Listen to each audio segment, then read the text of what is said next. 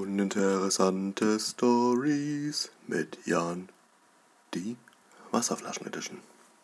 Hallo und herzlich willkommen zu Uninteressante Stories mit Jan, heute in der Wasserflaschen Edition, die zweite Ausgabe. Es geht wieder um meine Wasserflasche, die ich mir vor wenigen Wochen gekauft habe.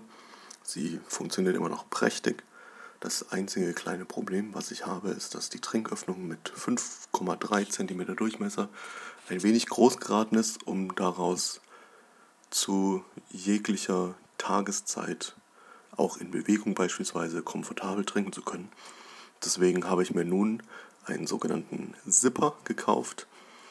Es ist ein Einsatz, der in die Trinköffnung hineingelegt wird, sich dort dann festsetzt und die Trinköffnung ein wenig verkleinert, sodass die Gefahr, dass man sich mit Wasser überschüttet, sehr gering wird.